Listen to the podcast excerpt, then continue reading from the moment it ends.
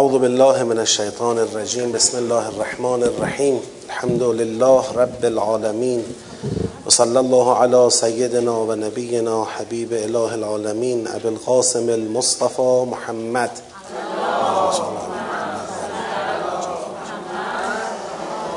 و علی آله الطیبین الطاهرین و لعنت الله علی اعدائهم اجمعین من الان الى قیام یوم الدین عرض سلام و ادب و احترام محضر خواهران بزرگوار برادران گرامی حاضر در جلسه. سلام علیکم و خواهش می‌کنم. و آرزو می‌کنیم انشاءالله خدا توفیق بده برنامه رو که آغاز می‌کنیم با تدبر در سوره مبارکه آل امران این برنامه به لطف الهی به سرمنزل مقصودش برسه. کمن و کیفن انشاءالله بتونیم حق تدبر در این سوره رو به اندازه بزاعت خودمون ادا بکنیم انشاءالله خوب بفهمیم. بهتر از اون چه می‌فهمیم اونس بگیریم و بهتر از اون چه اونس می‌گیریم انشاءالله بتونیم به آموزه های این سوره پایبند باشیم. به برکت صلوات بر محمد و آل محمد. ما هم به نوبه خودمون خدا رو شکر می‌کنیم که بعد از وقفه ای در برگزاری جلسات هفتگی هیئت قرآن و ولایت به حمدالله این توفیق حاصل شد با در سال روز شهادت حضرت فاطمه زهرا سلام الله علیها بار دیگر فعالیت های هیئت به شکل حضوری آغاز شد و آرزو می‌کنیم که به دعای اون بزرگوار اون بانوی گرامی این جلسات ادامه پیدا کنه با نورانیت بیشتر فایده علمی بالاتر. بتونیم هم سوره آل امران رو به مقصدش برسیم و هم انشاءالله در ادامه سایر سوره های قرآن رو در خدمتش باشیم. همیشه وقتی صحبت از تدبر در میان دغدغه مهمتری خودنمایی می‌کنه و اون تذکر و التزام عملی یا همون تمسک به قرآن کریمه تدبر مقدمه تذکره. قلب ما باید به نور قرآن منور بشه. و بعد از اون عمل ما در تمام ابعاد فردی خانوادگی اجتماعی باید بر مبنای قرآن کریم سامان بگیره. تربیت قرآنی اون مقصد اعلایی است که باید سعی بکنیم در خودمون و در جامعهمون به وجود بیاد و همین تربیت قرآنی است که زمینه برپایی عدالت جهانی رو فراهم خواهد کرد. خدا در قرآن وقتی خواسته از فراگیر شدن دین حق صحبت بکنه ابزار اون را قرآن معرفی کرده. هو الذی ارسل رسوله بالهدا هدا چیه الهدا قرآن کریمه ذالک الکتاب لا ریب فیه هدى للمتقین.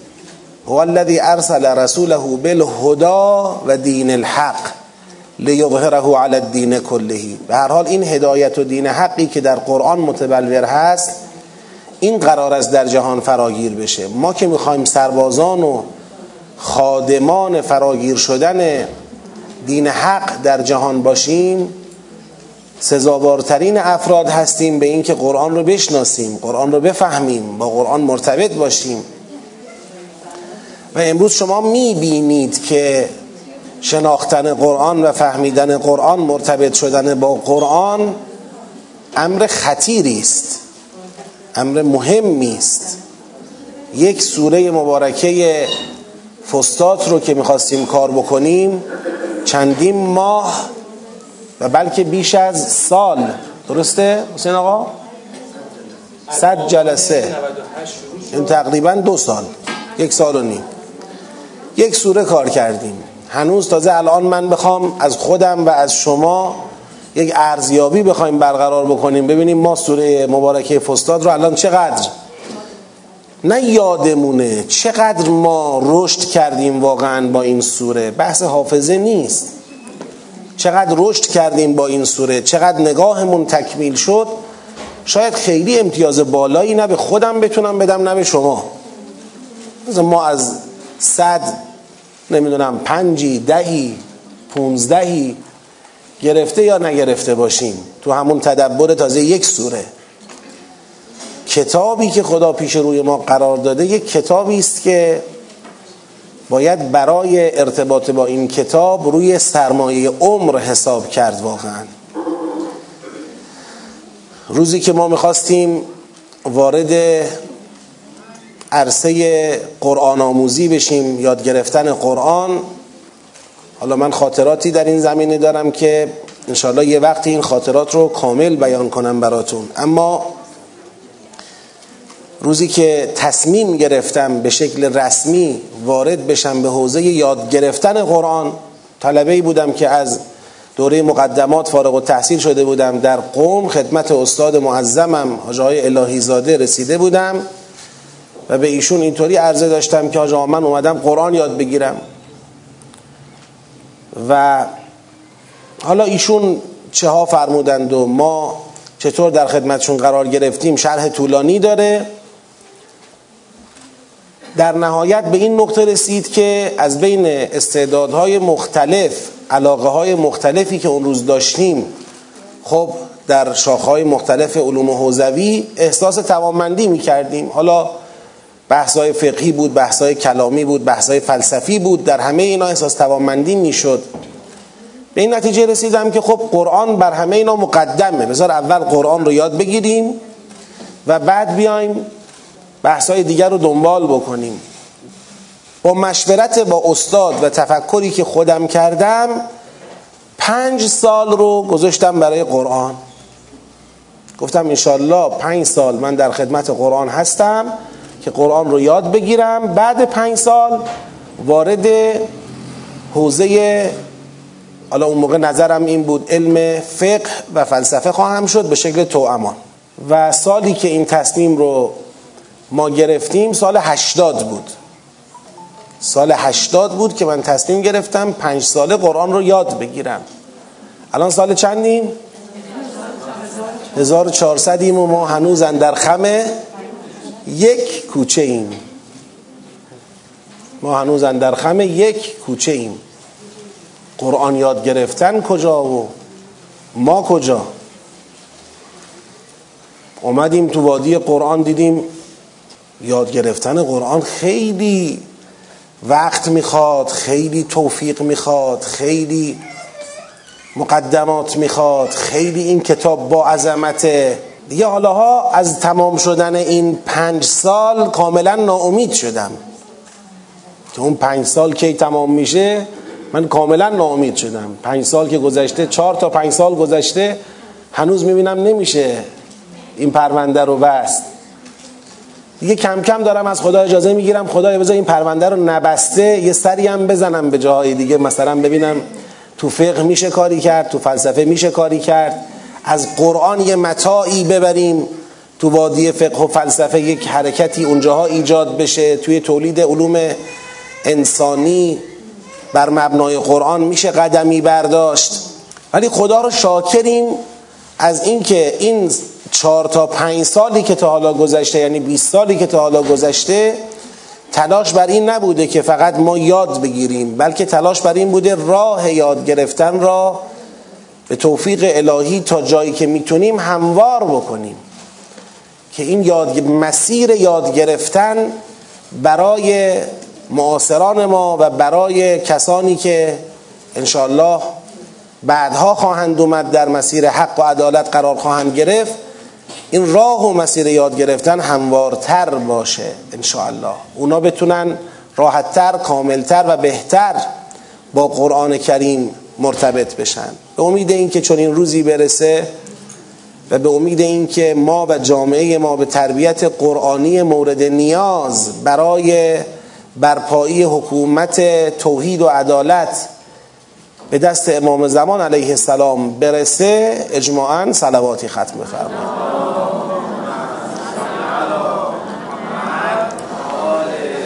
و چقدر لازمه که ما در چنین جلساتی وقتی قرار می‌گیریم اون حس قدردانی خودمون رو نسبت به اون انسانهایی که در طول تاریخ مؤثر بودند تا قرآن به دست ما برسد این حس قدردانی رو بیان کنیم از آدم علیه السلام تا حضرت خاتم محمد مصطفی صلی الله علیه و آله و سلم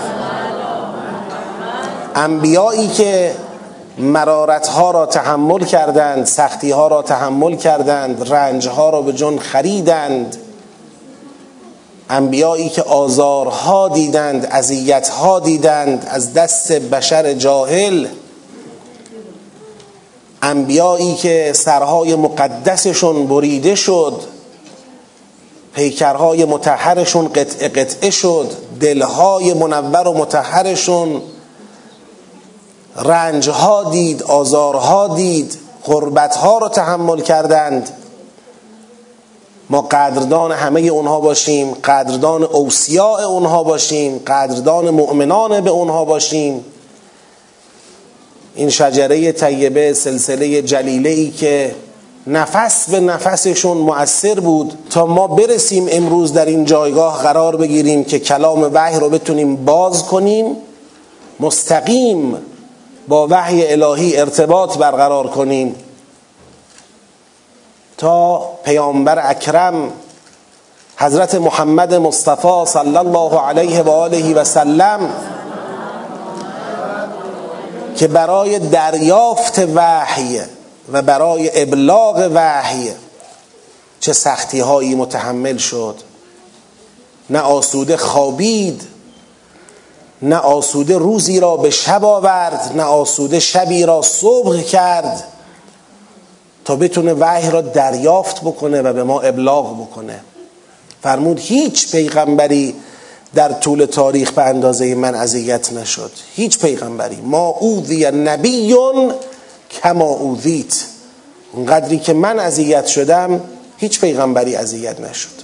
تا ائمه هدا علیهم السلام و مادر بزرگوارشون حضرت زهرا سلام الله علیها که خودتون می‌دونید و ما هم می‌دونیم و شنیدیم و میگیم در مجالس و محافلمون که چطور مظلومانه زیستند چطور محجورانه زیستند. چطور غریبانه به شهادت رسیدند؟ چطور شعن و حق اونها نادیده گرفته شد؟ درک نشدند در زمانه خودشون. حضرت زهرا سلام الله علیها مولا امیر المؤمنین علی علیه السلام امام حسن مجتبی علیه السلام حضرت سید الشهدا ابا عبدالله الحسین علیه السلام.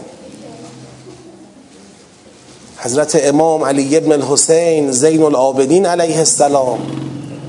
حضرت امام محمد باقر علیه السلام. حضرت امام جعفر صادق علیه السلام. حضرت امام موسی بن جعفر علیه السلام. حضرت امام علی ابن موسی رضا علیه السلام. حضرت امام محمد ابن علی الجواد علیه السلام. حضرت امام علی ابن محمد الهادی علیه السلام حضرت امام حسن ابن علی الاسکری علیه السلام و حضرت صاحب الزمان امام قائم علیه السلام.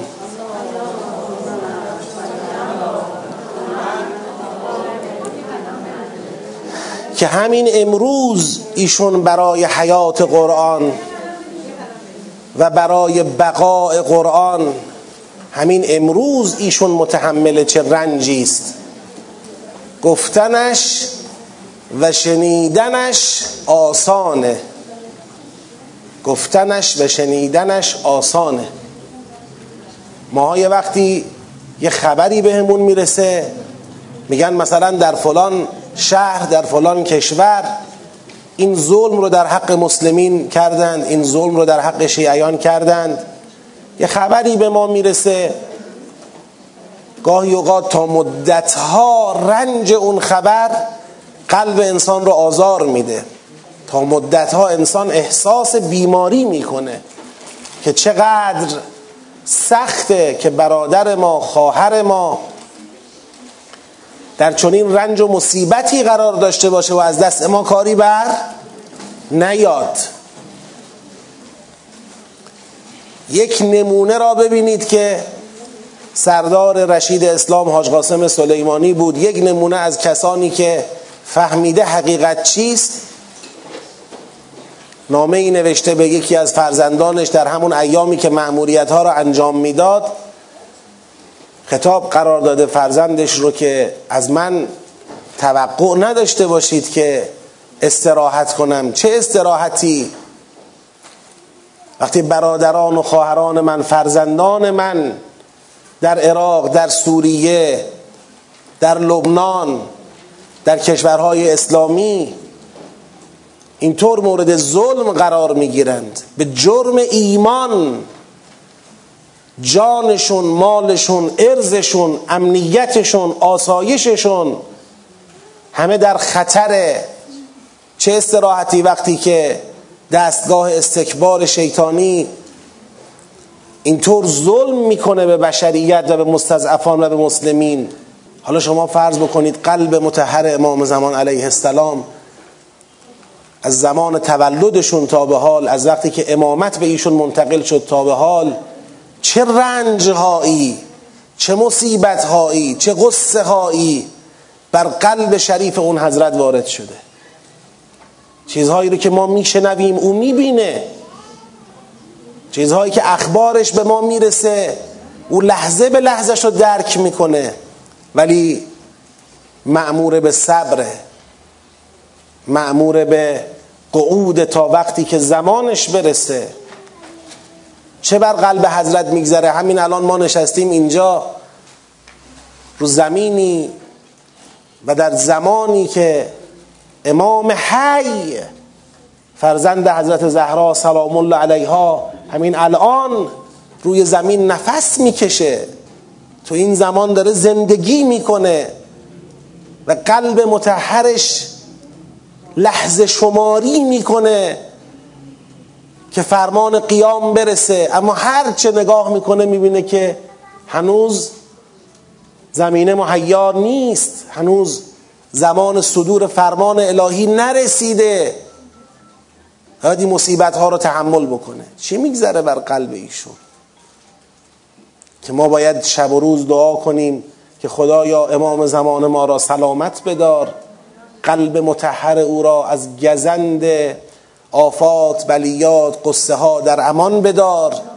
قلب متحر او را شاد و خشنود کن. ما را فدایان او قرار بده.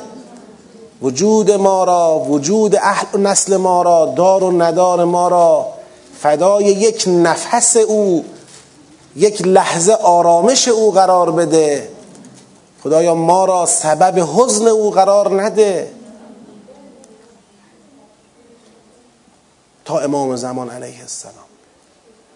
و بعد از امام زمان علیه السلام اون چهار نائبی که به طور خاص نیابت ایشون رو بر عهده گرفتند در دوران 69 ساله غیبت صغرا این بار امانت را از جانب ایشون تحویل گرفتند و با ایشون در ارتباط بودند و با امت در ارتباط بودند. و بعد از اون فقها علما صلحا مجاهدان راه خدا فرماندهان ارشد بزرگ و کوچک سربازانی که ملتهایی که پای آرمان قرآن ایستادند. پای آرمان وحی ایستادند تا برسد به امام امت. روح الله الموسوی الخمینی رحمت الله علیه. اون شخصیت بزرگوار اون ذخیره دوران معاصر اون مردی که برای به نتیجه رسیدن اهداف وحی قیام کرد ملتی که به او لبیک گفت شهدایی که برای حراست و حمایت و حفاظت از انقلاب او و مکتب او و ملت مسلمان او جان خودشون رو کف دست گرفتن تو جبهه ها ده ها هزار صدها هزار شهید جوان پاک که جانشون رو قابل نشمردند در مقابل قرآن تقدیم کردند تا برسد به دوران زعامت ولی امر مسلمین حضرت آیت الله العظما امام خامنه ای اللهم صل علی محمد و آل محمد که ایشون این بار سنگین رو این کشتی مورد حجوم رو حجوم شرق و غرب دشمنان داخل و خارج در این دریای متلاطم تو این بحر مواج سکانداریش رو به عهده گرفته. و در نیابت عام امام زمان علیه السلام بار امت مسلمان امروز رو دوش ایشونه. ما باید قدردان تمام این سلسله جلیله باشیم و قدردان همه اون مجاهدان مخلصی که امروز شانه زیر بار مسئولیت اسلام و انقلاب و قرآن و نظام قرآن داده اند و ایستاده اند و خم به ابرو نیاورده اند و از آرمان خودشون عقب نشینی نکردند. از قول و لبیک خودشون منصرف نشدند. خسته های سوره تقابل نیستند. جامانده های سوره تقابل نیستند. بدخواهان سوره منافقون نیستند. بی تفاوت های سوره حدید نیستند. سهمخواهان و ویژهخواران سوره حشر نیستند. تئوری پردازان مخالفت با حدود و احکام اسلام که در سوره مجادله معرفی شدند نیستند. شعار دهندگانی که پای شعار خود نمیستند نیستند.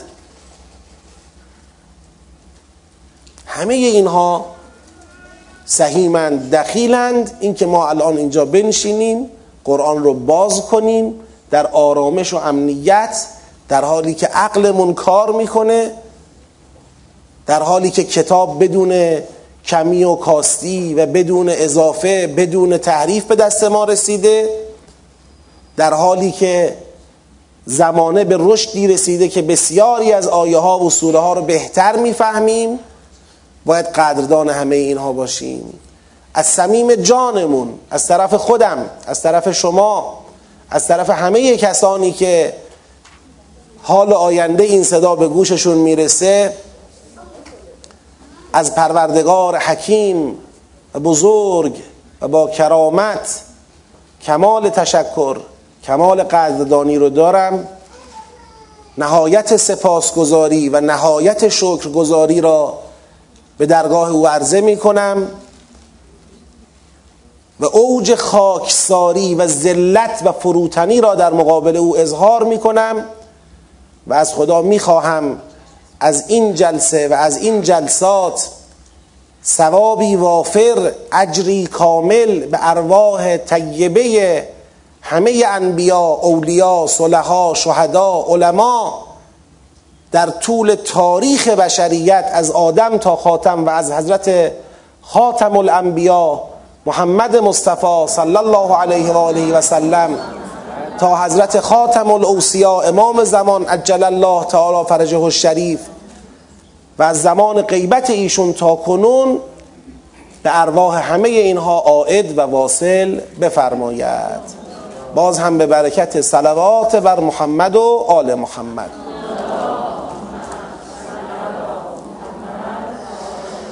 و قدردانی می‌کنم از شما بزرگواران که همچنان ثابت قدم پای کار قرآن ایستادید. از خدا می‌خوام خانواده هاتون رو خودتون رو اهل و نسلتون رو از آفات و بلیات در امان بداره. خیر دنیا و آخرت را کامل ان به شما عطا بکنه. سعادت تقرب الله را پله پله به عدد آیات قرآن تا عند ملیک مقتدر به همه شما عنایت کنه باز هم به برکت صلوات بر محمد و آل محمد.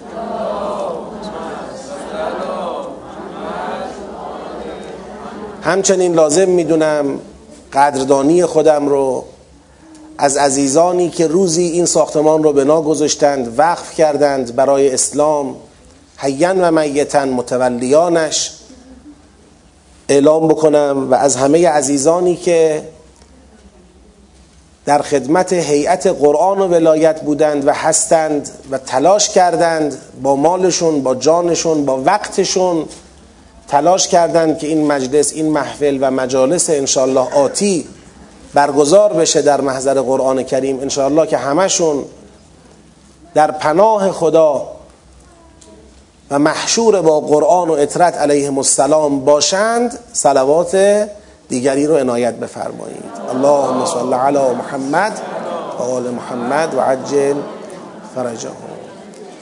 تصمیمات هیئت قرآن و ولایت مبنی بر اینکه پخش زنده نباشد و مبنی بر اینکه با فاصله ای این جلسات بارگذاری بشه در گروه ها و کانال ها این رو هممون محترم میشمریم و به هر حال با اینکه دل آدم اینو می‌خواد که همه بتونن به آسونترین وجهی ارتباط بگیرن با این کلاس ولی گاهی مصالحی وجود داره که به خاطر اون مصالح باید یه مقدار از خواسته دلش انسان صرف نظر کنه یه مقدار این فاصله ای که تصمیم گیری شده بنا به دلایلی که بعضا گفتنی است و بعضا ناگفتنی است این فاصله یه مقدار لازمه. لذا بزرگوارانی که تشریف میارن پنجشنبه ها ما در خدمتشون هستیم. انشالله به شرط حیات و سلامتی و عافیت دین و دنیا. و اگر بزرگوارانی توفیقش رو ندارن به هر دلیلی ای بسا موفقتر و بهتر از این هستن. ای بسا شرایطی ندارن. به لحاظ خانوادگی شغلی نمی‌تونن در این جلسه حضور پیدا کنن.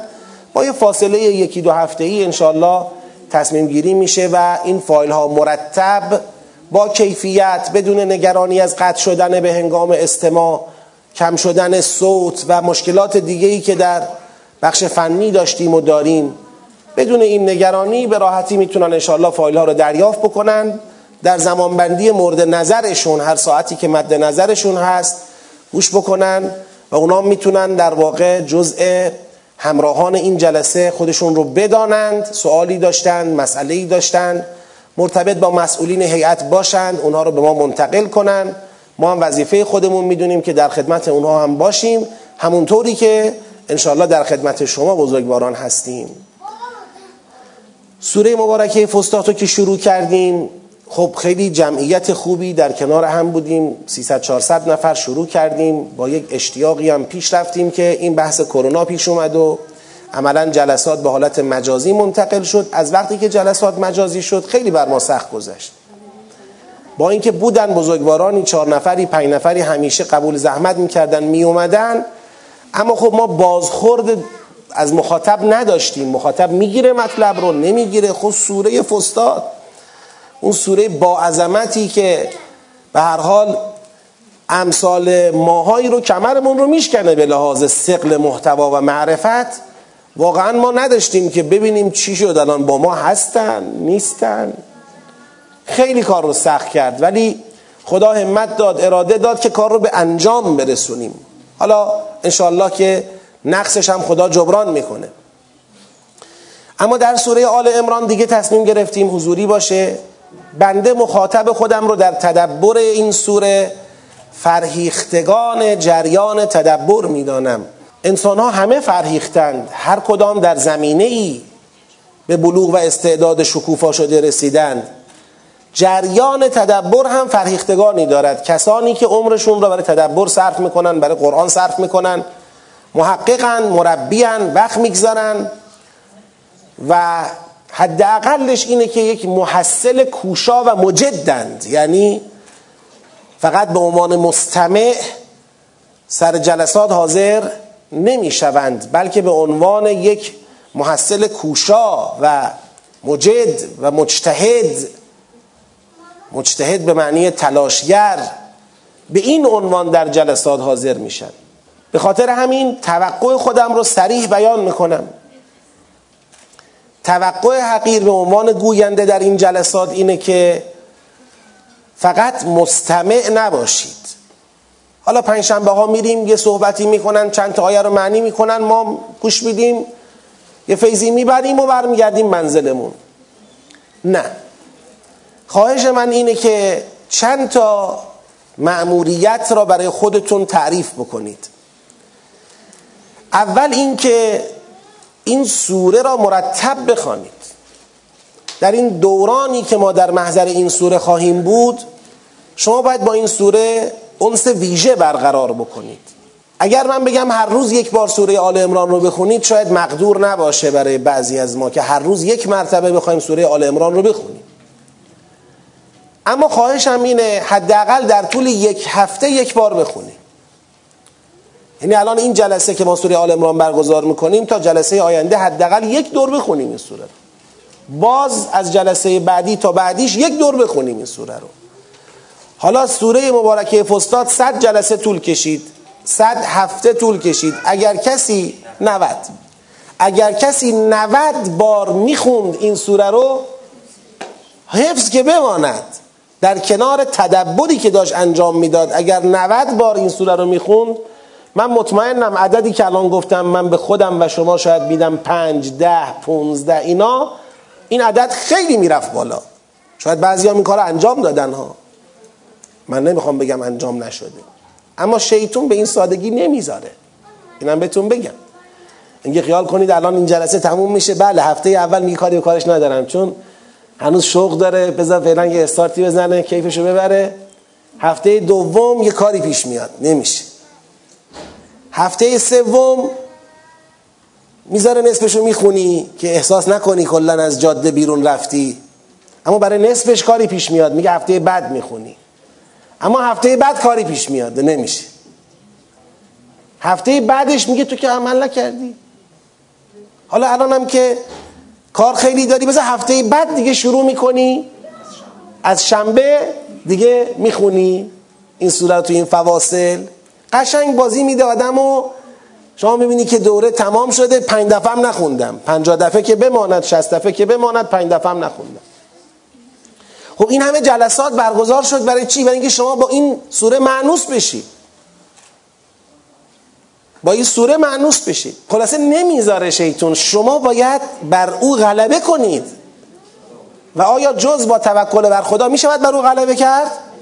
نه. پس خدا را وکیل بگیریم. همین الان بگیم خدا انشالله ما تصمیم گرفتیم. تو هم ما را کمک کن که هر هفته یک بار سوره آل امران رو بخونیم.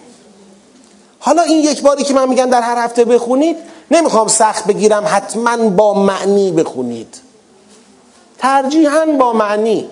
اما اگر نشد همینجوری خوندنش هم رها نکنید. حداقل همینجوری یه بار بخونید. این حداقل. اینم باعث نشه اونایی که ختم قرآن دارن ختم قرآناشون رو تعطیل کنن. ختم قرآن باید داشته باشه. متدبر یکی از شونش ختم قرآنه. نباید یه روزی از شما بپرسن که الان ختم داری؟ بگه نه.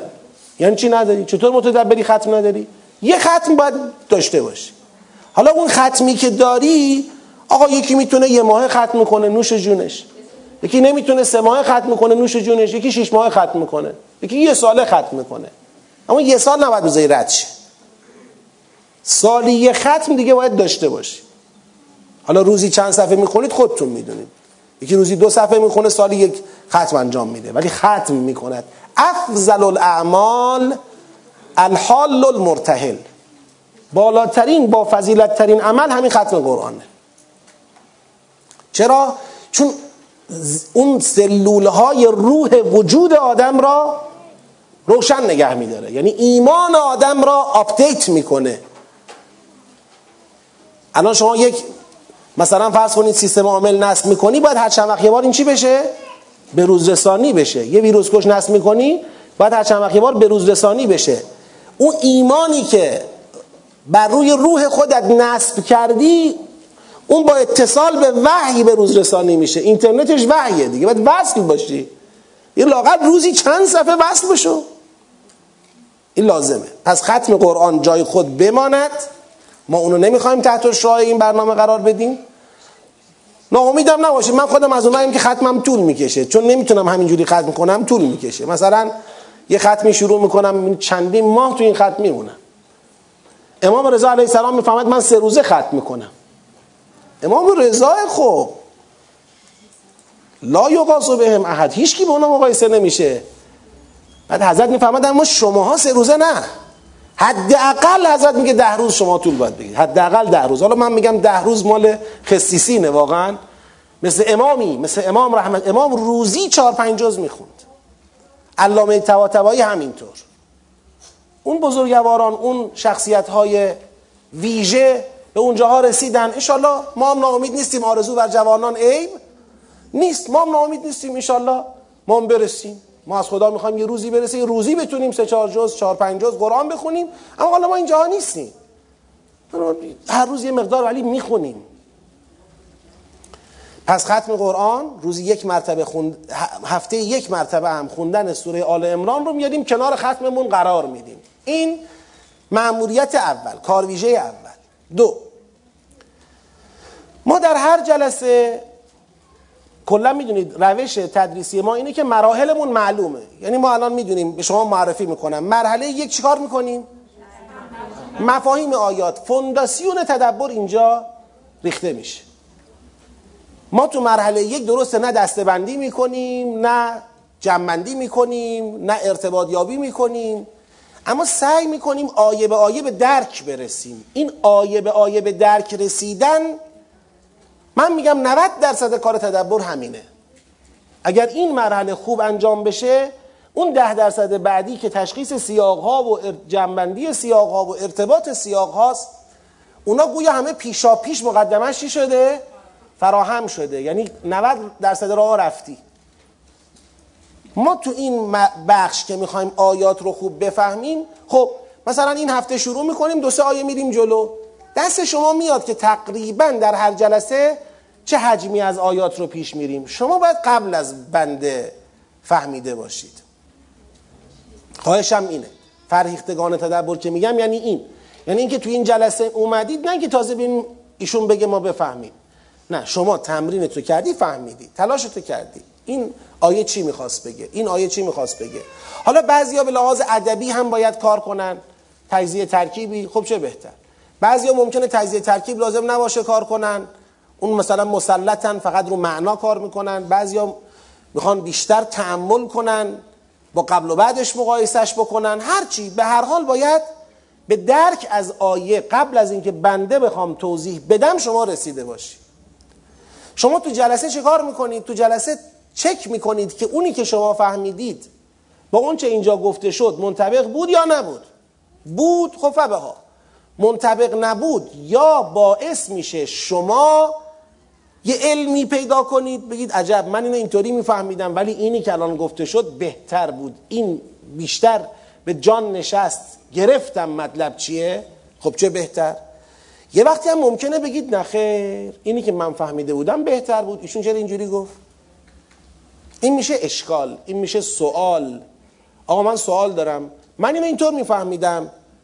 و هنوزم با این که شما توضیح دادی بازم من اونجوری به اونو بهتر می‌دونم.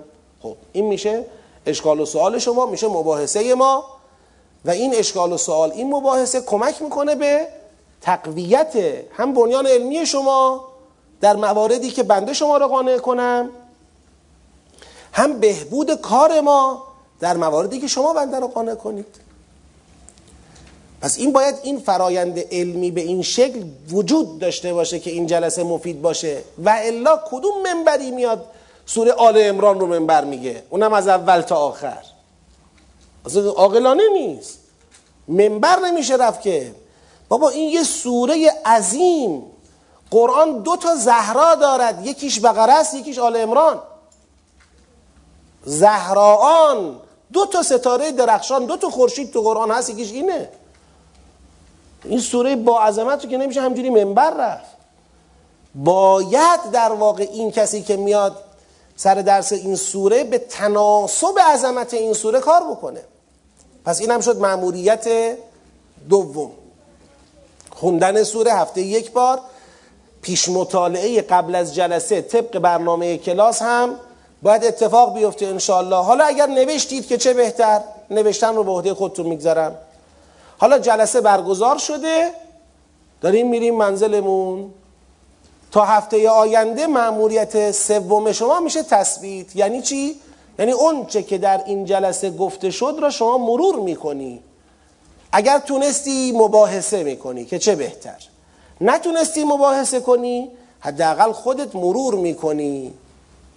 تو ذهنت روی قرآنت اون چیزایی که ثبت کردنیه برای خودت ثبت می‌کنی. یه دفتری داری برای سوره آل امران ثبت می‌کنی اینا. پس سه تا کار ما خواستیم. خوندن هفته یک بار پیش مطالعه تثبیت. این سه تا کار رو شما انجام بدید. خدمت رسانی این حقیر میشه مکمل زحمت های شما و یک فرایند خوبی به ثمر می‌رسه انشالله اما شما انجام ندید خب من که کار خودم رو انجام میدم. میگن دیدن یه جایی یه نفر داره زمین می‌کنه پشت هم یکی داره پر می‌کنه. گفتن آن چه کاریه؟ تو زمینی می‌کنی؟ اینم پر می‌کنه که.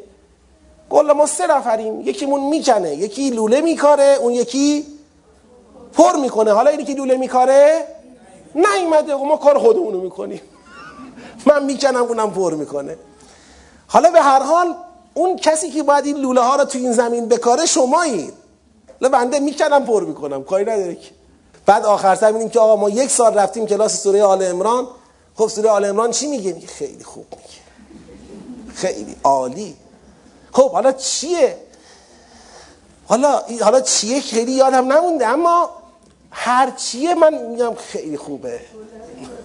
گل گفت خدا. اصلا یه جوری گفت کاش ماها قرآنی بشیم. خب الان شما قرآنی شدی؟ میگه بله بله. من قبلا غذا میپختم فقط سوره صف توش میخوندم حالا آل عمران هم می‌خونم. خودم خوب البته. پس برای اینکه برسیم انشالله به مقصد ما تلاش شما رو می‌خوایم. یه چیزم بگم آخرین حرفم باشه در مقام مقدمه. خب بیشتر حاضران در جلسه خواهران گرامی هستن. من قبلا بارها گفتم الانم تأکید می‌کنم بر این مطلب. خواهران وظیفه اولشون خانواده است. وظیفه اولشون الله خانواده است. باید یاد بگیرن باید رشد کنن باید به کمال برسن. ولی با حفظ اولویت خانواده. نباید مسلحت خانواده دچار آسیب دچار خطر بشه. همسر اگر قلبا راضی نیست از خروج شما از منزل حضور شما در جلسات یا گفتگو کنید رضایت قلبیش جلب بشه یه مقدار زحمت بیشتر بکشید تا اون احساس خلایی که می‌کنه جبران بشه یا نیایید. همون منزل این فایل ها بارگذاری میشه. می‌تونید شما از اینترنت دریافت کنید گوش بدید. قطعا برکت اون برای شما بیشتر خواهد بود. از اینکه خدای نکرده بیاید و یک کدورتی و خلایی تو محیط خانواده به وجود بیاد. حقوق فرزندان همچنین. یک انسان بنده با تمام وجودم اینو عرض می‌کنم. اینو به همسر خودم گفتم. یک فرزند که خدا به شما عطا می‌کنه این فرزند رو به دنیا میاری. از شیره وجودت او را میخورانی. او را تیمار می‌کنی پرستاری می‌کنی نگه میداری. رشد میدی تربیت می‌کنی تحویل جامعه میدی. خدایا تو شاهدی از قلب من که بنده هر چه دارم را هر کار کردم را در مقایسه با اون کوچکتر می‌دونم. اگر یه نفری بدونه داره چه کار می‌کنه. یک بنده خدا را خدمتگذاری می‌کنه با جان و دل پرستاری می‌کنه با جان و دل. فرزند نباید صلاحش به خطر بیفته. این اصل مهمیه. حالا تشخیصش تو زندگی هر کس بر عهده خودشه که ببینه آیا با اومدن او این مسلحت به خطر میافتد یا نه. این دیگه به عهده خود اوست. در محیط خانواده مشورت می‌کنن تشاور گفتگو نتیجه می‌گیرن. بله خیلی وقتا هست که چون مسئله هم نداره. آدم میاد زندگیش هم میگردونه همسرش هم راضیه فرزندانش هم تربیت می‌کنه رشد میده. اینا. لذا بنده اینجا در جایگاه یک برادر کوچک خدمت همه شما بزرگواران عرض می‌کنم که لطف بفرمایند خواهران محترم از حاضران یا کسانی که بعدا صدای ما به اونا می‌رسد این مسلحت مهم را در نظر داشته باشند. هیچ وقت هم حرف من معناش این نیست که شماها نباید رشد کنید. زن باید بموند تو خونه و از این حرفا نه از این حرفا نمی‌زنم. اون حرفا خیلی منطق پشتش نیست. اون چی که من میگم اون تفکر وظیفه شناسی مسلحت سنجی البته رشد علمی قطعی رشد علمی طلب العلم فریضتون علی کل مؤمن و مؤمنتن فرقی بین مرد و زن نیست. تلاشتون رو بکنید که طلب علم داشته باشید. منتها طلب علمتون به نحوی باشد به گونه ای باشد که مسلحت خانواده را به هم نزنه. و کیفیت حضور شما هم خیلی مهمه. یعنی مثلا فرض کنید اون مادر اون خواهر اون خانومی که تو جلسات قرآن شرکت می‌کنه بعد تو خونه معلوم میشه که بابا این اصلا نشاتش امیدش فعالیتش حیاتش خیلی بهتر شده. خب معلومه همه راضی هم دیگه. مگر کسی بخواد لج کنه؟ و الا مشکلی پیش نمیاد. اما یه وقت مثلا می‌بینی که خب حالا امروز جلسه قرآن بودیم خودتون ظهر یه چیزی بخورید دیگه. خیلی چشم. چی بخوریم؟ چه می‌دونم دیگه؟ اون همه خوردنی تو یخچال هست. باز کنید چیزی بخورید دیگه. بابا می اومدی یه سفره گرمی مینداختی خب چیکار کنم؟ کلاس قرآن داشتم. چی میگی؟ توقع چیه؟ از صبح تا حالا من رفتم دو ساعت تو ترافیک رفتم. دو ساعت اونجا نشستم رو زمین. الان دو ساعتم برگشتم. حالا توقع دارن من سفره بندازم. دیگه خودتون می‌دونید دیگه. خب میگن که خب الحمدلله کلاس قرآن واقعا خیلی خوبه. حالا بعد از ظهر شده. خب خانم استراحت کردید؟ بله تکلیف داده استادمون. حالا این تکلیف ها رو من انجام بدم. بسم الله الرحمن الرحیم. الف لام میم. الله. دست نزن اون گازو میگم. لا اله الا الله. الله لا اله الا هو الحی القیوم. ای تمومم نمیشه هرچی می‌خوام. خود طرف یاد نخواهیم کلاس قرآن بری باید چیکار کنیم چجوری حساب کنیم شما کلاس قرآن نری؟ ما یه نفسی بکشیم تو زندگی. بله بله بله. کاملا شوخی جدی می‌کنم. بهتون برخورد؟ شما مگه این کارو می‌کنید نه بابا باورم نمیشه. بابا نه. شما که حتما این کارو نمی‌کنید نه اون قسمت مزاحش برای این بود که فقط هواتون فضاتون عوض بشه. ولی اصل مطلب درسته. اصل مطلب دقت است که دقت های هنرمندانه مادرانه و همسرانه است که شماها باید داشته باشید. این محبت قرآن رو در قلب همسر شما در قلب فرزند شما میکاره. حسن خلقی که شما پیدا می‌کنید حلمی که شما پیدا می‌کنید سعه صدری که شما پیدا می‌کنید درک بالایی که شما پیدا می‌کنید این چیزی است که محبت قرآن رو در قلب خانواده شما میکاره و ماندگار می‌کنه و انشالله ثمراتش رو خواهید دید. یک صلوات بفرستید.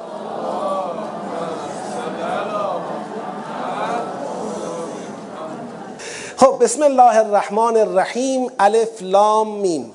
آیات ما مرحله اول رو داریم میریم فهم آیات. حروف مقطع رو همتون می‌شناسید. و معرف حضورتون هست. من خیلی توضیح راجبش نمیدم. الله لا اله الا هو الحی القیوم. الله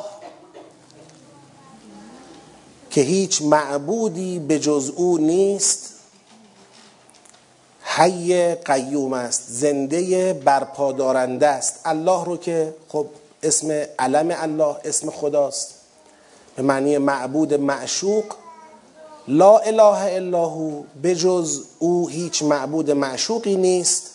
الحی القیوم زنده است و برپادارنده است. هرچه به جز او هست او برپا داشته. همه چیز خدا خودش قائم به ذاته ولی همه چیز قائم بالله این معنی قیوم بودن خداست. اگر نازی کند از هم فرو ریزند قالب ها نزل علیک الکتاب بالحق. این اللهی که گفتیم لا اله الا هو این اللهی که گفته شد الحی القیوم این الله نزل علیک الکتاب بالحق نازل کرد بر تو کتاب را به حق. کتاب اینجا منظور چیه؟ قرآنه. به حق دیگه شما بلدید اسلوب شناسید. به حق در مقابل چیه؟ بالباطله. بالباطل یعنی چی؟ عبس پوچ بیهوده. نزل علیک الکتاب بالحق یعنی کتاب را بیهوده نازل نکرده. هدف داشته از نازل کردن کتاب. خدا هدفی داشته نقطه ای را هدف قرار داده برای اون کتاب نازل کرده. حالا در سوره مبارکه حدید گفت این نقطه چیه؟ ارسلنا رسولنا بالبینات و انزلنا معهم الکتاب و المیزان لیقوم الناس بالقسط. اگر کتاب ما را جامعه را رسوند به قسط به هدفش رسیده.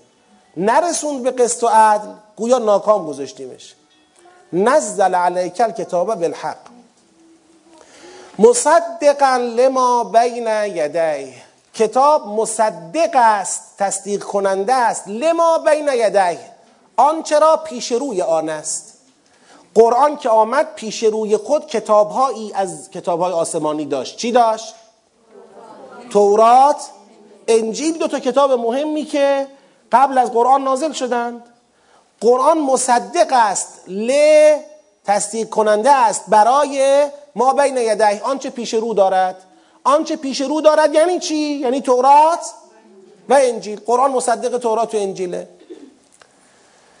در جلسات قبلی توضیح دادم مصدق بودن یعنی چی. کی می‌خواد توضیح بده؟ بگه. قرآن مصدق تورات و انجیل یعنی چی؟ آقای کلانتری بفرمایید بلند که همه استفاده کنن یعنی قرآن میاد اون ویژگی ها رو در خودش نشون میده صدق تورات معلوم میشه صدق انجیل معلوم میشه. پس ببینید اینکه قرآن مصدق تورات است قرآن مصدق انجیل است نه به این معناست که قرآن میاد میگه آقا هر چی تورات گفت راسته هر چی انجیل گفت راسته. خب این که هست.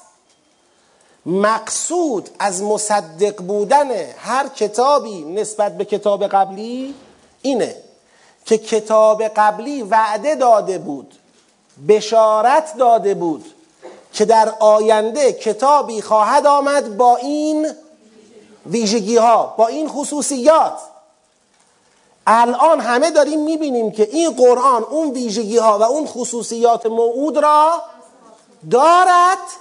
پس قرآن صدق تورات را صدق انجیل را در بشارتی که داده بودند به آمدن قرآن ثابت کرد. پس قرآن شد مصدق چی؟ تورات پس مصدق بودن کتاب بعدی نسبت به کتاب قبلی روی دیگر سکه مبشر بودن کتاب قبلی نسبت به کتاب بعدی است لازم این حضرت عیسی علیه السلام در سوره صف می‌خونید این آیه رو میفرماید چی؟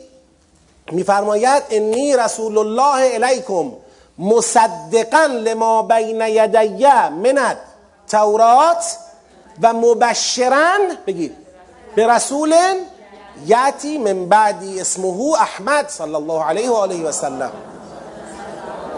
حضرت میفرماید من مصدق قبلی هستم مبشر بعدی هستم.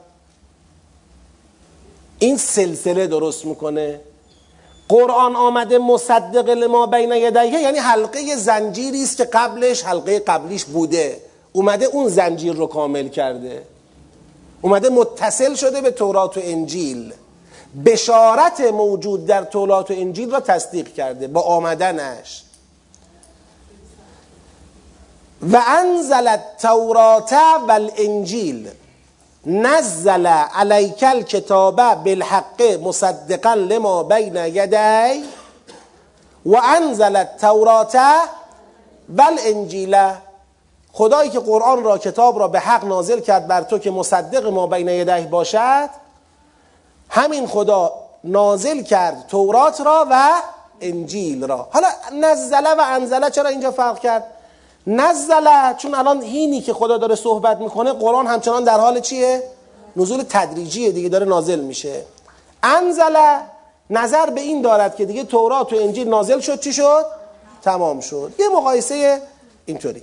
و انزل التورات و الانجیل تورات کتاب حضرت موسی علیه السلام و انجیل کتاب حضرت عیسی علیه السلام. من قبلو هدل للناس. این من قبلو به کجا متعلقه؟ به انزلت؟ تورات و الانجیل یعنی به انزلت تورات و الانجیل من قبل. من قبل. این من قبل جار و مجرور متعلق به انزله آخر در آیه قبلیه. نزل علیک الکتاب بالحق مصدقا لما بین یدی و انزل التورات و الانجیل من قبل. قبل از اینکه این کتاب را نازل کند تورات و انجیل رو نازل کرد. یعنی داره توضیح میده که مصدقا لما بین یده یعنی چی؟ می‌خواد بگه مصدقا لما بین یده یعنی بابا من قبل از اینکه قرآن را نازل بکنم تورات و انجیل را نازل کرده بودم هدن للناس به عنوان هدایت برای مردم. حالا می‌خوام یک قسمتی رو توی این آیه با هم کار کنیم که تکلیف اینجا رو مشخص می‌کنه. و انزل الفرقان. و فرقان نازل کرد. حالا فرقان چیه؟ نظر بدید. مستاق. فرقان یعنی جدا کننده حق و باطل. مستاق. فرقان چیه؟ پس یه گزینه این که فرقان منظور قرآن باشد. یه گزینه این که فرقان منظور مجموع قرآن و تورات و انجیل باشد. گزینه دیگه هم داریم؟ فقط تورات و انجیل باشه. بیانتون چیه؟ توضیح بدید. چرا؟ نزل انزله که خیلی نمی‌تونه دلیل باشه. در حد معیده یه دلیل قوی تر بگید. قرآن رو قبلا گفته بود نزل علیک کتاب بالحق. الان دو مرتبه برگشتن به قرآن چه لزومی داره؟ الان داره تورات و انجیل رو توضیح میده. بفرمایید. خواهید بگید فرقان قرآنه و اومده حق و باطل رو در انجیل جدا کنه. بله بفرمایید. پس فرقان قرآنه و اشاره به نزول دفعی می‌کنه. بله؟ انجیل و تورات چون تحریف شده قرآن فرقانی است که حق و باطل انجیل را و تورات را از هم جدا بکند. بفرمید. بفرمید شما. فرقان جدا کننده مؤمنان از کافران. قرآن جدا کننده مؤمن از کافر است در دایره اهل کتاب. به همین حساب بهش میگیم فرقان. بفرمید خب الان بالاخره فرقان شد. چی؟ قرآن؟ قرآن. شما مطلب آخر رو بفرمایید. آیات الله فقط قرآن می‌تونه باشه؟ با توجه به اینجا که انزل فرقان اومده اون که میشه مصادره. حالا تازه می‌خوایم ببینیم فرقان قرآن یا انجیل. خب اگه اجازه بدید جنبندی کنیم. این بحث رو جنبندی کنیم. ببینید انزل الفرقان. باید قبل از اینکه ما بخوایم از حدسیات یا استنادات خارج از این آیه و این سوره استفاده کنیم قبل از همه سیاق متصل خودشه. خب؟ وقتی ما می‌خوایم یک عبارت رو تشخیص بدیم اول سیاق متصل خود اون. یعنی این کجاست الان؟ چی داره میگه؟ ما کجا بودیم؟ تو چه بحثی بودیم؟ این مقدمه بعد نوبت می‌رسه به استنادات بیرون از این آیه و سیاق این آیه. خب؟ الان ما اینجا یه دیدگاه کلا این بود که این فرقان قرآنه و این قرآن می‌خواد حق و باطل انجیل و تورات رو از هم جدا کنه. حق و باطلی که چی شده این حق و باطل؟ تحریف شده های طول تاریخشه. درسته؟ من از شما سوال می‌کنم. آیا این دیدگاه تو این سیاق و تو این مقام جور در میاد یا نه؟ چی گفتیم تو این سیاق؟ گفت نزل علیکل کتابه بالحق مصدقا لما بین یدی یعنی قرآن آمده که مصدق لما بین یدی باشه. بعد همینجا بگه ما بین یدی خودش چیه؟ خودش تحریف شده اشکال داره حق و باطل توش قاطیه. خب اصلا مصدق آوردی زیر سوال که. و همینجا که شما داری میگی قرآن مصدق لما بین یدی هست. در حقیقت می‌خوای بگی استناد کن به تورات و انجیل حقانیت قرآن رو بفهمی.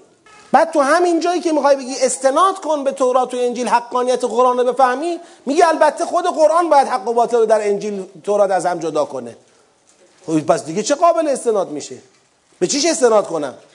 یعنی من باید پیشا پیش اول قرآن رو قبول کنم و بعد با قرآن برم تورات و انجیل رو باز کنم حق و باطلش رو از هم چیکار کنم؟ تفکیک کنم. خب یا این یا این دیگه. نمیشه که هر دوتاش رو بغل هم بذاریم. بفرما. خب شما اونجا اشکال نکردی. الان حق اشکال نداری.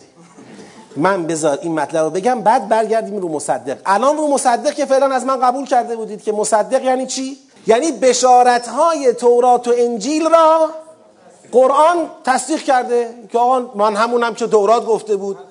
بعد میگه من همونم که تورات گفته بود ولی تورات کلی حرف اشتباه توشه. بذارید من جدا کنم. اه. خب شاید همون تیکه هم که گفته تو قرار بیای اونم جزء اشتباهاتش باشه. شما تشکیک داری می‌کنی در تورات.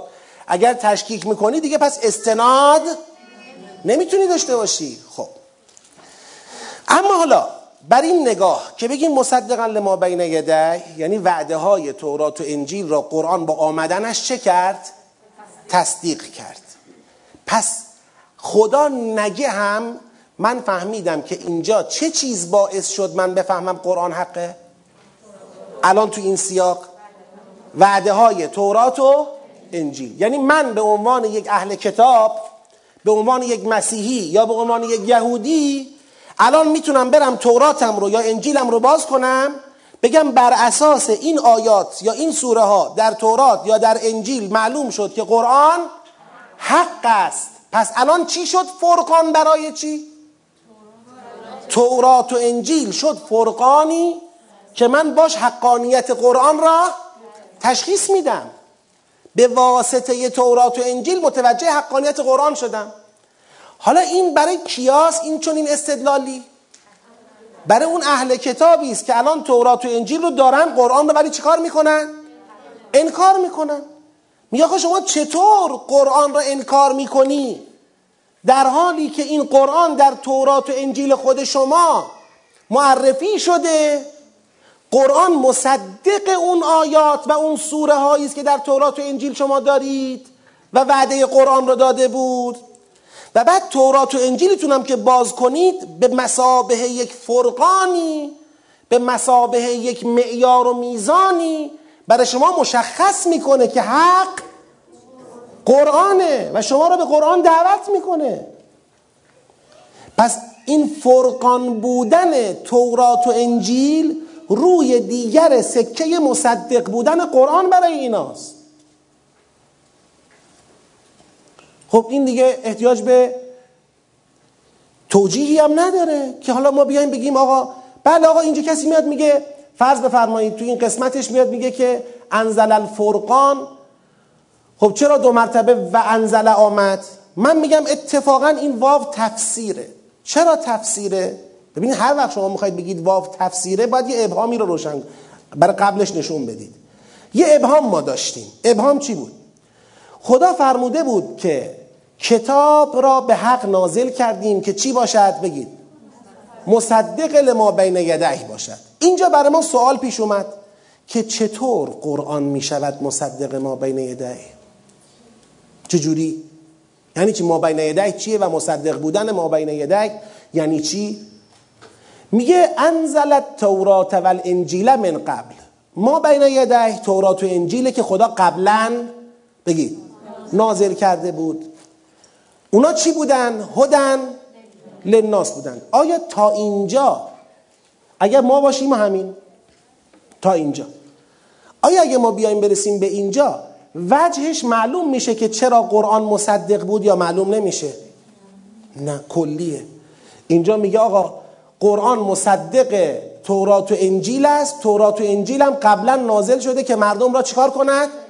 هدایت کند. خب چطور شد قرآن مصدق تورات و انجیل؟ به چه وجهی؟ به چه بیانی؟ میگه و انزل الفرقان. تورات و انجیل یه ماهیت فرقان بودن هم بگید داشته و داره. تورات و انجیل فرقان است. فرقانی که مشخص می کند امروز حق با بگید قرآن کریم است. لذا اگر کسی بره سراغ تورات و انجیل حقانیت قرآن رو می‌فهمه تصدیق می‌کنه. این همه بحثای سوره فستاد که آقا اینا تلاش می‌کردن کتمان کنن ما انزل الله را تلاش می‌کردن از چیزهایی که تو تورات و انجیل رونمایی نکنن. نگید به اینا اینا می‌فهمن علیه خودتون احتجاج می‌کنن. این همه بحثایی که تو سوره فستاد خوندیم چی بودن؟ همه تلاشی بود که اهل کتاب صدر اسلام داشتن انجام می‌دادن. تا اون ماهیت فرقان بودن تورات و انجیل درباره قرآن را پنهان کنن کتمان کنن و کسی از تورات و انجیل و از ایمان به مسیحیت و یهودیت منتقل به قرآن نشود. چی بگم از این خیانت؟ چی بگم از این خیانت عظیم؟ که مثل الذین حملوا التورات ثم لم یحملوها که مثل الحمار یحمل اسفارا اون مأموریت عظیمی که باید انجام می‌دادن اون مسئولیت عظیمی که داشتن تو اون مقطع حساس تاریخ که اگر اهل کتاب به عهد خود یا یا بنی اسرائیل چی؟ اون عبارت. اوفو بعهدی اوف بعهدکم اگر اونها به عهد خود وفا کرده بودند و تورات و انجیل را میگذاشتن که علنی بشود تأیید قرآن از جانب تورات و انجیل اگر این اتفاق میافتاد می‌دونید الان ما کجا بودیم تو عالم؟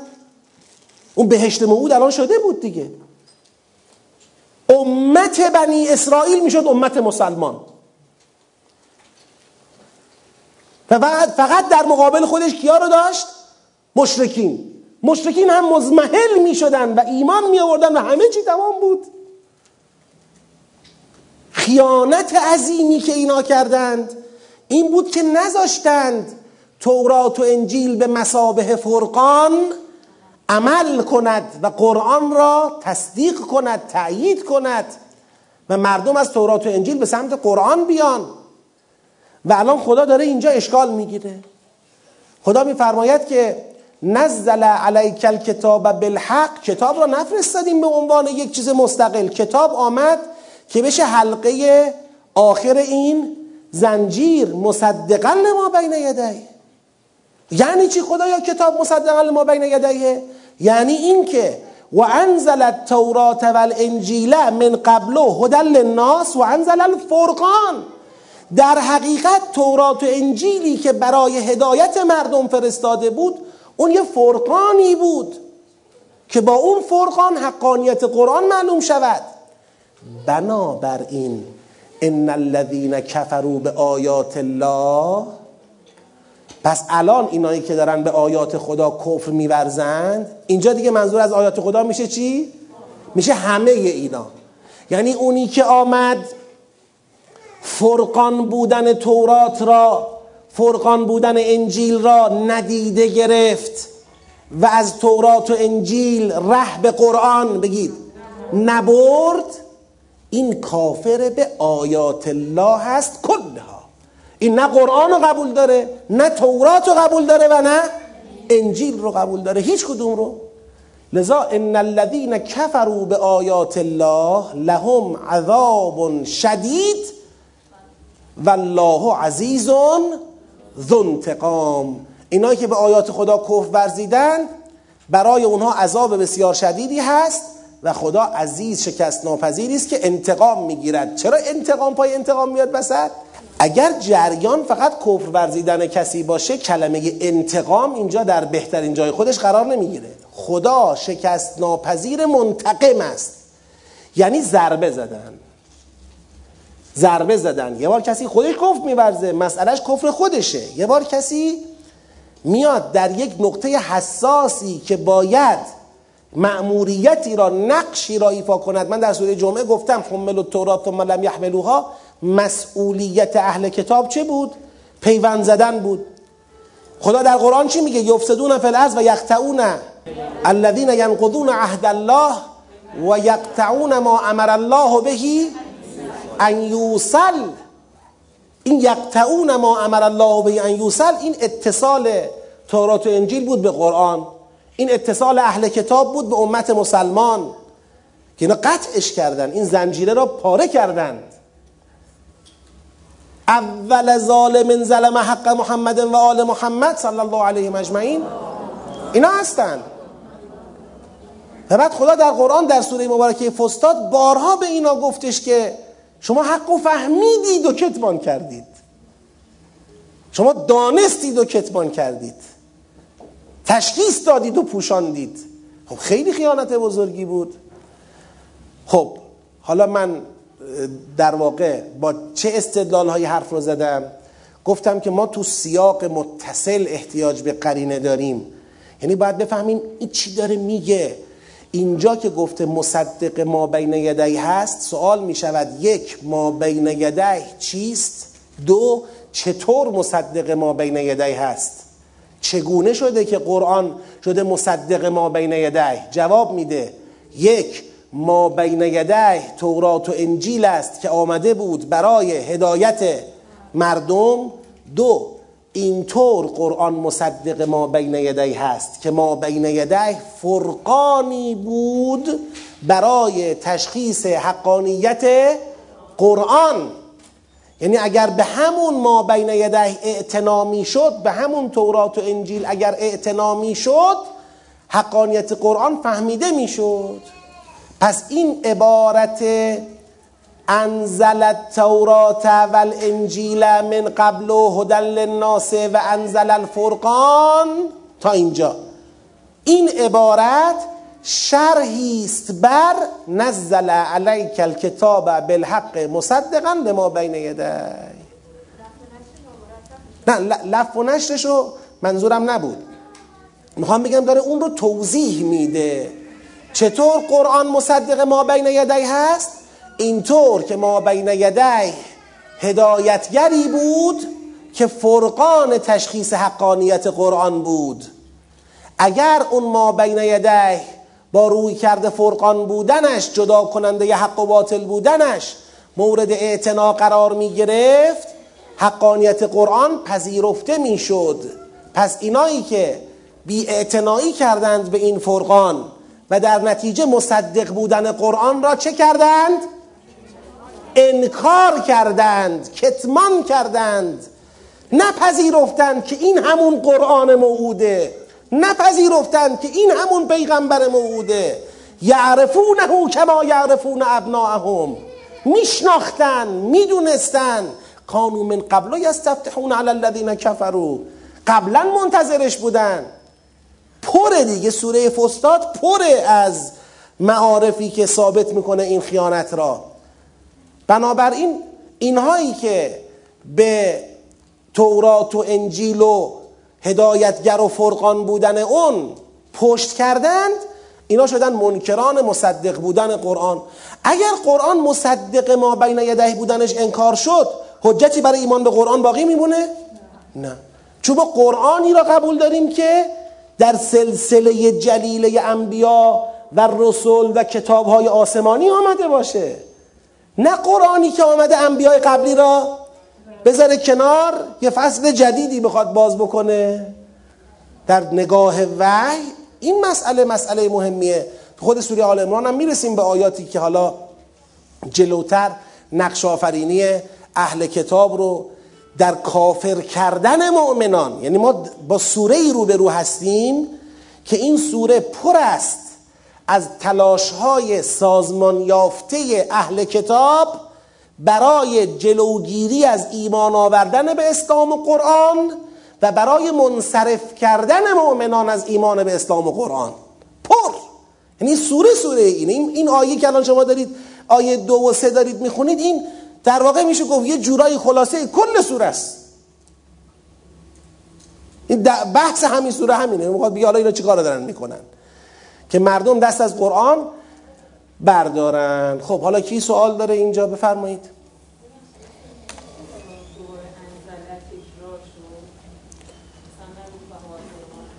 ببینید در مسئله مقوله تکرارها و امثال اینها یه جواب خیلی اولیه و دم دستی داریم همیشه که اون تأکید.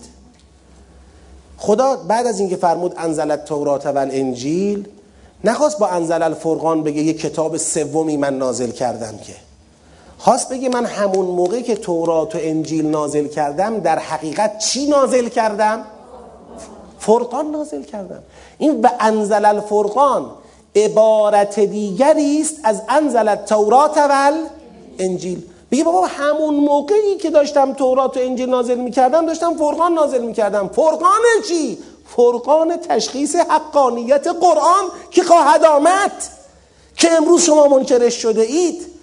و چون منکر اون شده اید مصدق بودن اون رو انکار می‌کنید. و چون مصدق بودن اون رو انکار می‌کنید قبولش نمی‌کنید. پس این می‌خواد یه تأکیدی بکنه. و اون واو را اگه بپذیریم بنده ابهامی ثابت کردم قبل از انزل الفرقان. اگر بپذیریم که اون ابهام وجود دارد این واو می شود واو تفسیر عطف تفسیر. عطف تفسیر کارش همینه. استنادی هم که اینجا شما آیه‌ای که خوندید یه بار دیگه بخونید آیه رو.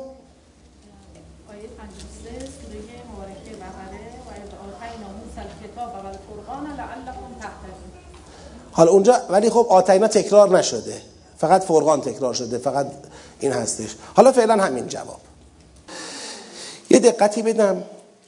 ببینید من قبلا هم این مطلب رو گفتم ولی اونجا گفتم فرضیه است. الانم میگم بازم میگم فرضیه است. هنوز نظریه نیست ولی فرضیه قوی تری شده برای بنده. مقوله تحریف تورات و انجیل از کی آغاز شد؟ آه. دیدگاهی که ما می‌خوایم اثباتش بکنیم اینه که با شروع آمدن قرآن استارت خورد تحریف تورات و انجیل. این نبوده که فکر کنیم بله همون روزی که قرآن اومد بله یه کتاب تحریف شده یه درب داغونی دست یهودی ها و مسیحی ها بود. اگر این بود این همه قرآن از مصدق بودن خودش نسبت به تورات و انجیل صحبت نمی کرد می اومد از همون اول میگو حالا کتاب های قبلی که قرار بود ما رو معرفی کنن. که اونا چی شدن؟ تحریف شدن. قابل استناد نیستن. حالا دیگه ما تنها بی کس اومدیم. حالا خودتون دیگه ما رو تایید کنید. قرآن هر جا اومد حرف زد واقعا من مصدق تورات و انجیلم. یعنی من همونی هم که کی گفته بود؟ تورات گفته بود. من همونی هم که کی گفته بود؟ انجیل گفته بود. و بعد تو قرآنم پر است از آیه هایی که اینا شروع کردن. بعد از اینکه نخواستن تأیید کنن اون فرقان بودن تورات و انجیل رو نخواستن تأیید کنن شروع کردن به کتمان و کتابتی چیزهای جدید به جای اون چه چیکار می‌کردن؟ حذف می‌کردن. یعنی از یک طرف شروع کردن به حذف کردن از یک طرف شروع کردن به نوشتن. یکتبون به ایدیهم ثم یقولون هذا من عند الله لیشترون بهی ثمنا قلیلا. این کجا اومده؟ همون جایی که تو آیه قبلش گفته کتمان می‌کنن تو آیه بعدش گفته خدا لعنتشون کنه. هم به خاطر کتمانشون هم به خاطر کتابتشون. یعنی اصلا جریان حذف و نگارش چیزهای جدید این جریان از اون زمانی شروع شد که نخواستند قرآن را بپذیرند. از اون زمان شروع شد. این خیانت از اونجا آغاز شد. به لحاظ عقلی هم اگر شما بررسی بکنید تا وقتی حجت بعدی نیامده کتاب آسمانی جدید نیامده علل قاعده خدا از کتاب آسمانی قبلی چیکار می‌کنه؟ حفاظت می‌کنه. بنا باشه که کتاب آسمانی قبلی مندرس بشه تحریف بشه غیر قابل استناد بشه. قبل اینکه کتاب بعدی بیاد خب این رشته قطع میشه. اون وقت دیگه کی قطع کرده؟ خدا یا مردم؟ خدا. و خدا بر همین حفظ می‌کنه. اصلا الان استدلال خود ما که میگیم قرآن تحریف نشده چیه؟ میگیم اگه بنا باشه قرآن تحریف بشه پس اون حکمت خدا به اینکه انسان ها باید یک جایی برای اعتماد داشته باشن یه حجتی داشته باشن پس اون چی میشه؟ یکی از استدلالای ما اینه دیگه. میگیم بنا باشه قرآن تحریف بشه. خب هیچ. الان شما اگر فرض کنید بپذیریم که تو قرآن یه چیزایی بوده که الان نیست. یه چیزایی هم هست که مال خود قرآن نیست. به کجاش می‌تونیم استناد کنیم دیگه؟ هیچش دیگه نمیشه استناد کرد. و یه کتابی که شما پذیرفتی تحریف شده دیگه قابل استناد نخواهد بود.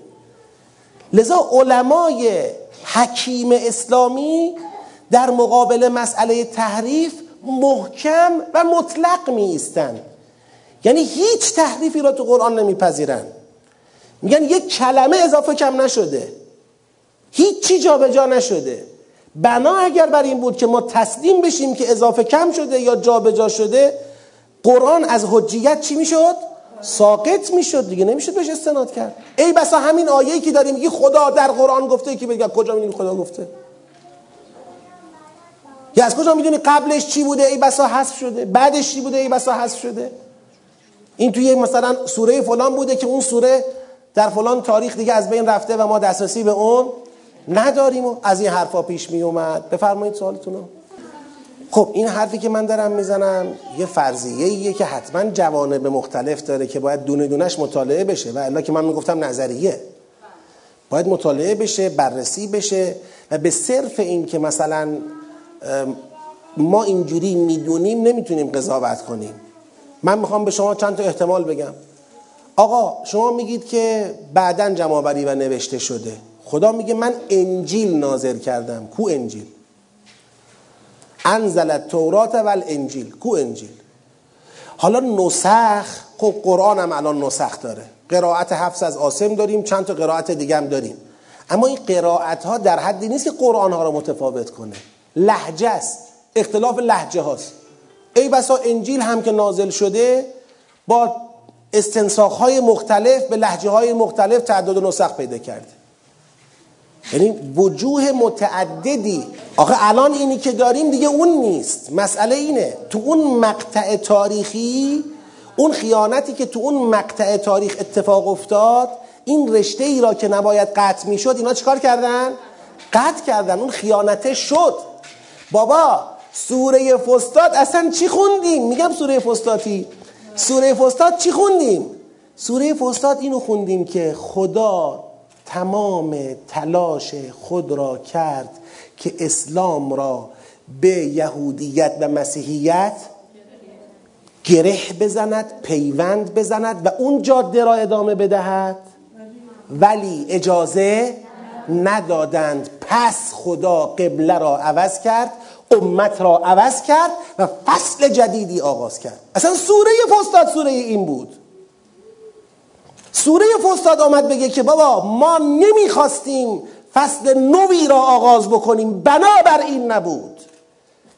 ولی این خائنان این نمک به حروم ها این کتمان کنندگان این ملعون ها که بدترین خیانت را در حق دین کردن تو اون پیچ حساس تاریخ. پیغمبر آخر زمان آمده بود.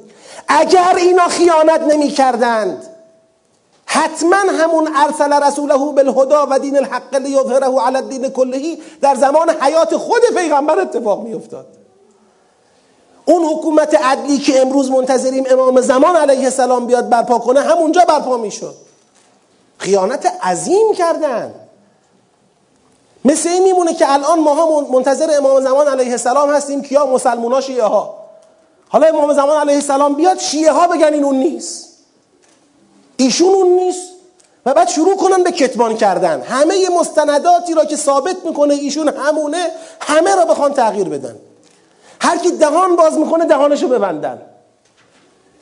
قرآن میگه بابا شهید شاهد من بنی اسرائیل. یکیتون داره میگه بذارید این بگه. نمی‌ذارن بگه. میکشتند. تو سیاق تغییر قبله از قتل خدا صحبت می‌کنه.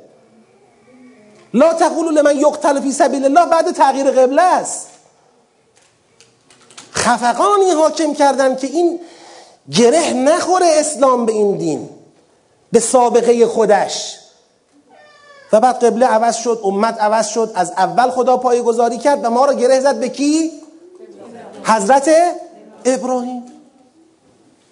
و بنابراین نبود که ما مستقیم بریم به حضرت ابراهیم. این وسط چی شد؟ همه فاکتور گرفته شد. کی باعث شد؟ خب همینا باعث شدن. اینا با کتمانشون باعث شدن.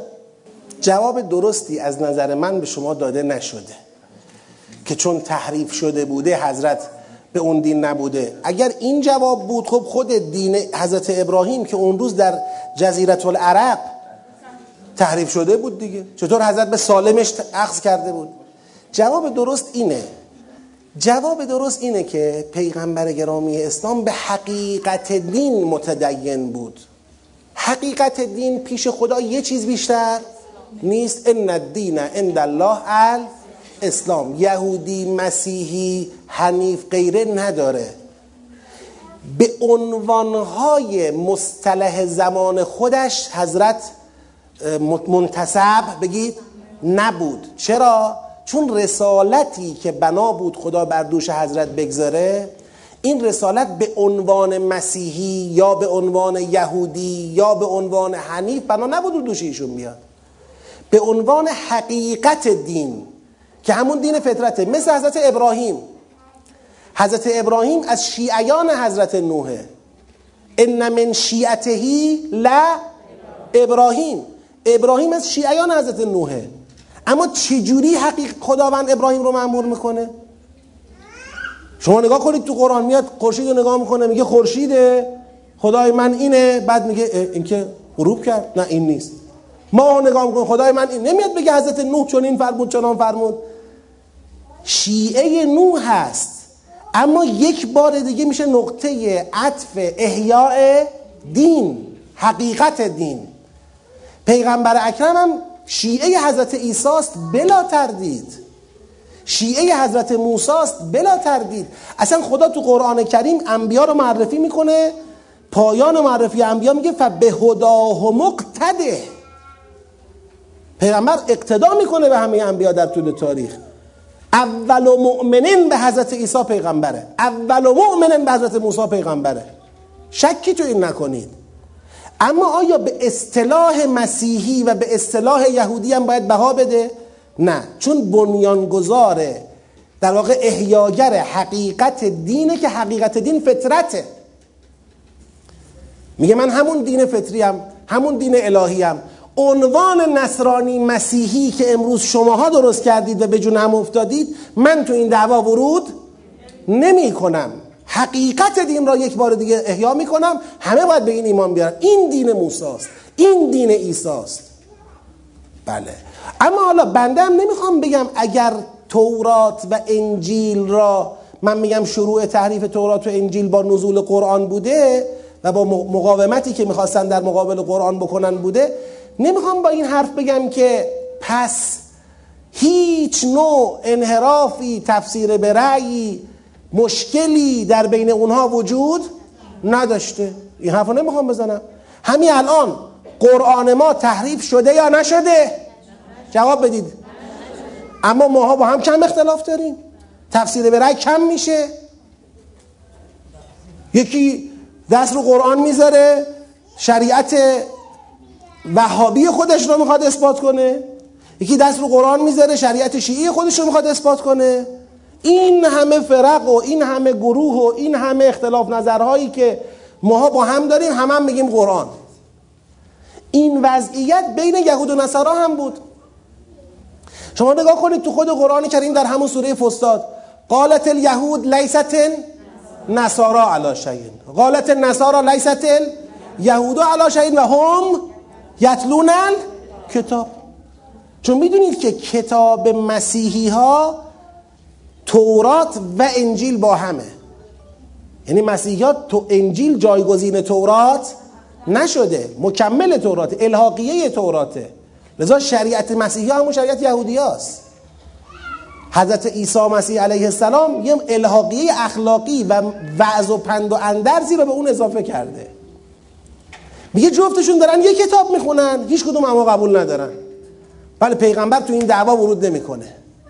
اما آیا اینکه اینا با هم اختلاف دارن یعنی کتاب تحریف شده بود؟ نه. این نمیشه از توش اثبات کرد. خب بنده فعلا هم تا اینجا هم که با صحبت کردم هنوز این مطلب رو به عنوان یک نظریه صد درصدی مطرح نکردم. یه فرضیه است که من میگم تو قرآن من اینو دارم می‌بینم. حالا البته باید این بررسی کاملتر بشه روایات دیده بشه آیات دیگه دیده بشه. ببینید فرقی داشته تورات و انجیل با قرآن ما. اون فرق چی بوده؟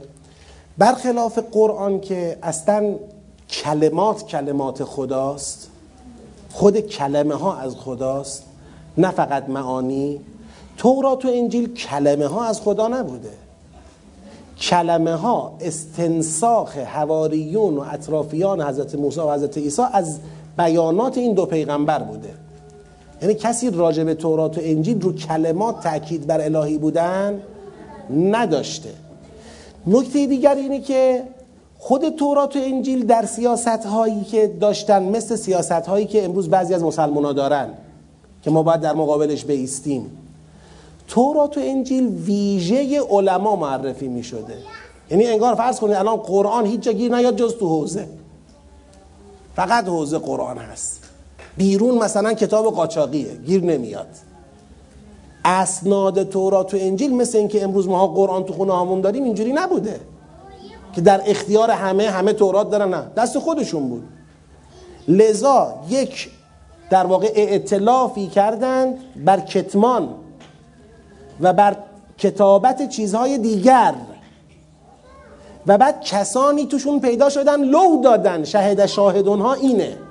لو دادن. نه فقط مکه مکه و مدینه. ادامه پیدا کرده. دیگه اونجا شروع شده. من میگم آغاز تحریف از وقتی بود که اهل کتاب متوجه شدن این همانه که تورات گفت این همانه که انجیل گفت یعرفون او کما یعرفون ابناهم بعد تصمیم گرفتن قبولش نکنن شروع کردن به دست بردن. دست بردنشون به کجاها رسید؟ سوره فستات رو یادمون باشه. به کجاها رسید؟ بعد از اینکه گفت کتمان کردند گفت و تبعو ما تتلش شیاطین و علا ملک سلیمان یعنی دیگه رفتن سراغ بافته های شیطانی و بافته های شیطانی رو قاطی کتاباشون کردن. الان که ما بعد از 1400 سال از شروع تحریف صحبت می‌کنیم انجیل شیطان نوشته شده. انجیل شیطانه. یعنی بی تعارف با جبرائیل دشمنی رو آغاز کردن. میکائیل رو قبول کردن جبرائیل رو انکار کردن. گفتن اون چی که جبرائیل میاره تحت تاثیر شیطانه. اینایی که میکائیل میاره سالمه. جبرائیل میگه جهنمه. میکائیل درست میگه. جنگ جبرائیل و میکائیل را انداختن. فیلم ها ساختن رمان ها نوشتن. یعنی الان هم نمیان بگن اسلام یه دینیه که هیچ ربطی به غیب نداره. میگن چرا؟ یعنی الان اسلام رو به عنوان یک لادین نمی‌شناسن. شما یکی از ادیان رسمی دنیا اسلامه با این مسئله ای دارن.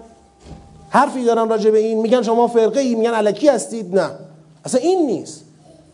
میگن شماها تحت تاثیر یه آدمی قرار گرفتید که جبرئیل که فرشته نعوذ بالله خائن خدا بود بر اون نازل می‌شد.